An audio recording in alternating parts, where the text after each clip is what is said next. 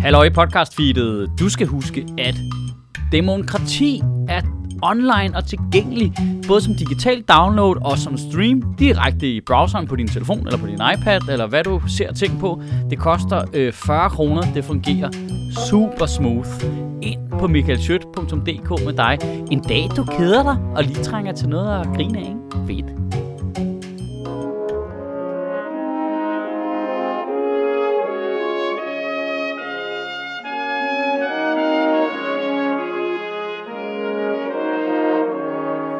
Hvor, hvor, hvorfor skal jeg have en vest på?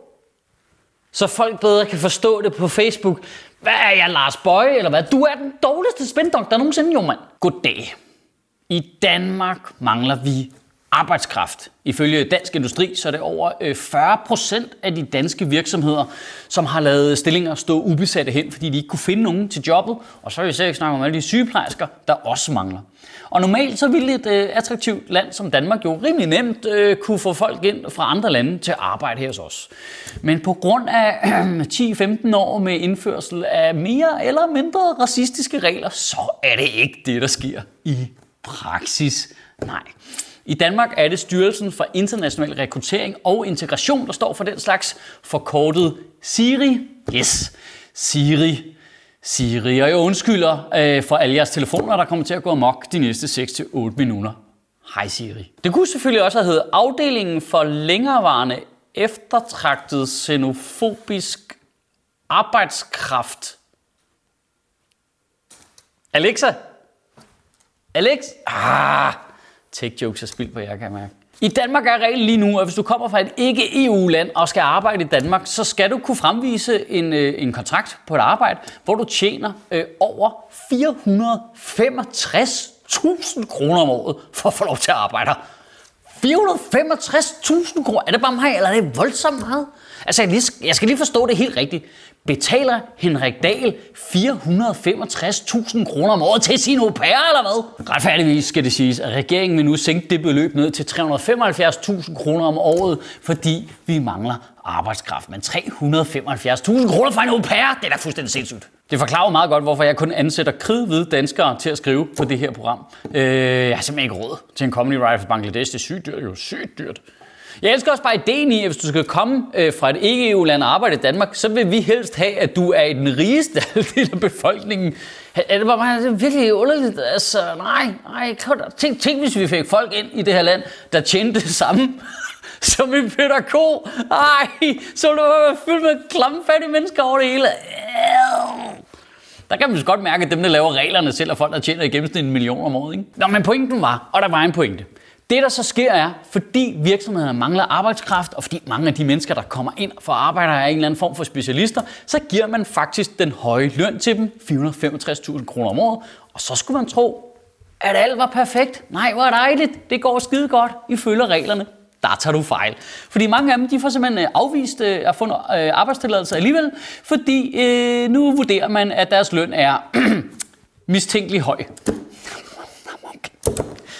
Der, der er masser af eksempler på sushi-kokke, som er højt specialiseret og er meget høj kurs, som får 465.000 kroner om året i løn, fordi øh, det sagtens kan betale sig for virksomhederne, fordi de skal have nogle dygtige sushi-kokke, som ikke får lov til at arbejde, fordi at Siri vurderer, at det er for høj en løn. Jamen for helvede. Øh, øh, så kan du ikke vinde jo. Altså, det, det er så dumt. Jeg, jeg, jeg ved ikke engang, hvor jeg skal starte hen. Nej, det vil ikke hjælpe med en vest. For det første, du kan ikke bare lave regler, og når folk så lever op til dem, så sige, det er mistænkeligt, du lever op til dem. Hvad? Det er ligesom at sætte kvalifikationskravene til OL i stangspring på 8 meter, og når folk så hopper 8 meter, så vær sådan lidt, F, det er højdehænding. Det virker mistænkeligt. Du må ikke være med alligevel. Kan du komme ned?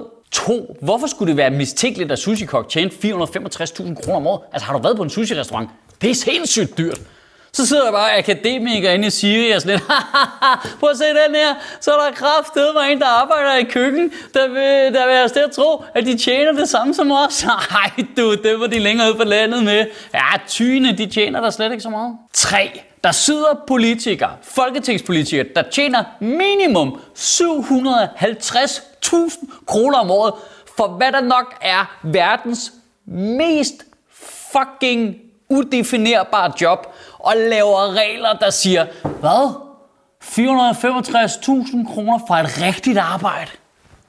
Det virker sgu mistænkeligt. Og nu bliver det måske for højrøget for folk på Facebook og lidt for langhåret for folk på TikTok.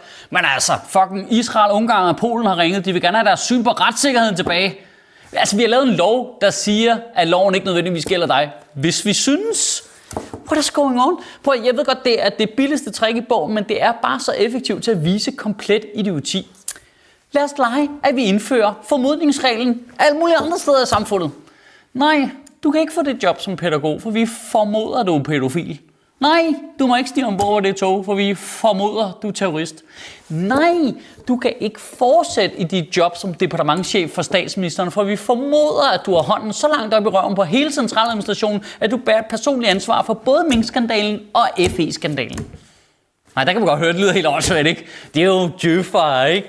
Det er folk højt i systemet. Der skal der, der, de skal kunne dømmes over enhver tvivl, før der sker det mindste. Det er noget andet med brune mennesker, der vil arbejde på en restaurant. Og hvis du ikke er til hele den der social justice-vinkel, fordi det sårer dine små, sarte følelser, hver gang der er nogen, der påpeger statsracisme, så kan du få en anden vinkel her, du kan bruge. Øh, den er måske bedre ude i produktionsdanmark, ikke? Ude i stationsbyerne, hvor danskerne er, som danskerne er flest. Hver gang staten afviser arbejdstilladelse til en ikke-EU-borger under formodningsreglen om, formodningen om, at de snyder, så er det jo staten, der kigger på den danske arbejdsgiver, der har sagt ja til at have vedkommende ansat, og sagt, du er formentlig en svindler. Det er staten, der kigger direkte på helt almindelige danske arbejdsgiver og bare siger, du svindler, du svindler, du svindler. Når du dokumenterer det, det kan du fucking glemme. Altså, Prøv, prøv, hvis du kom her som udlænding til Danmark og søgte dansk statsborgerskab, og levede op til alle kravene, men sagde, hey, hvorfor har I ikke sådan nogle formodningsregler i jeres øh, lovgivning, hvor man bare formoder ting om folk, og så dømmer man dem uden rettergang? Så vil du ikke kunne få et dansk statsborgerskab, fordi du ikke levede op til vores egne demokratiske værdier. Kan du have en rigtig god uge og bevare min bare røv? Nej, du må ikke lægge en vest på i post. Jeg er ligeglad med, hvor god grafik det er.